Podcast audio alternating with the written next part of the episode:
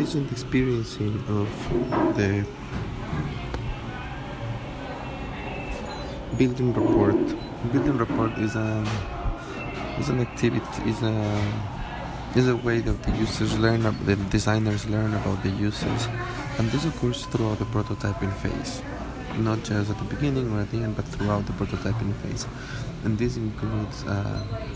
this and this can be mirrored or even include uh, the steps some of the steps of design thinking such as empathizing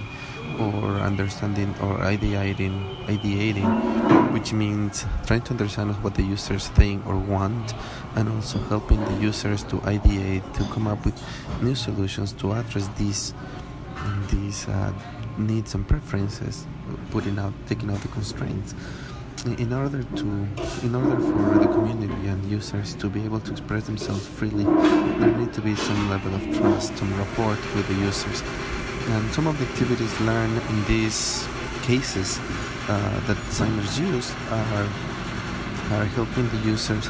make informed, more informed decisions and help them visualize their needs. And this is important because helping the users be more informed is a way to empathize with them in the sense that they might not be experts in infrastructure design or community building design by training, but they do have their opinions and they do they, they, they are the ones uh, facing they, they're the ones that the, this infrastructure this design is going to affect to. So they have a saying in this and while sometimes they might have idea well they might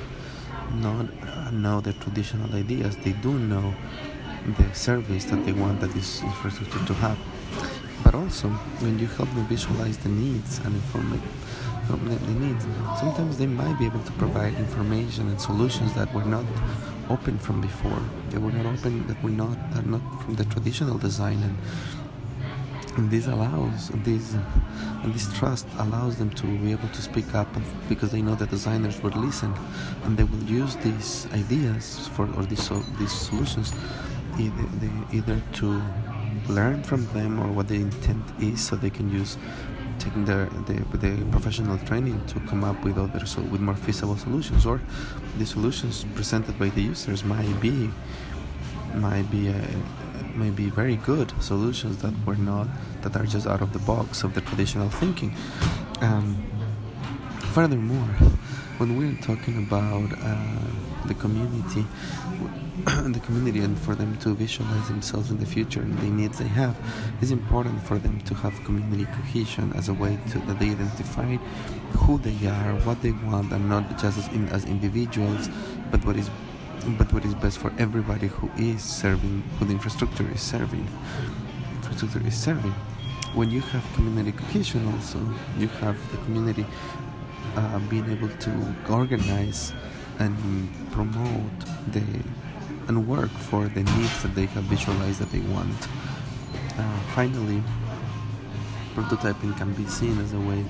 uh, finally, uh, understanding that prototyping can be an advocacy tool for the community, the users, or a specific group to promote an idea is important for an idea uh, parallels with with this uh, design thinking reasoning of of the of contrasting what is feasible and what is possible and what is technical feasible these three restrictions we can check with that also. And that's uh, that's a powerful thing for for future development of public work which is the infrastructure that we are talking in these cases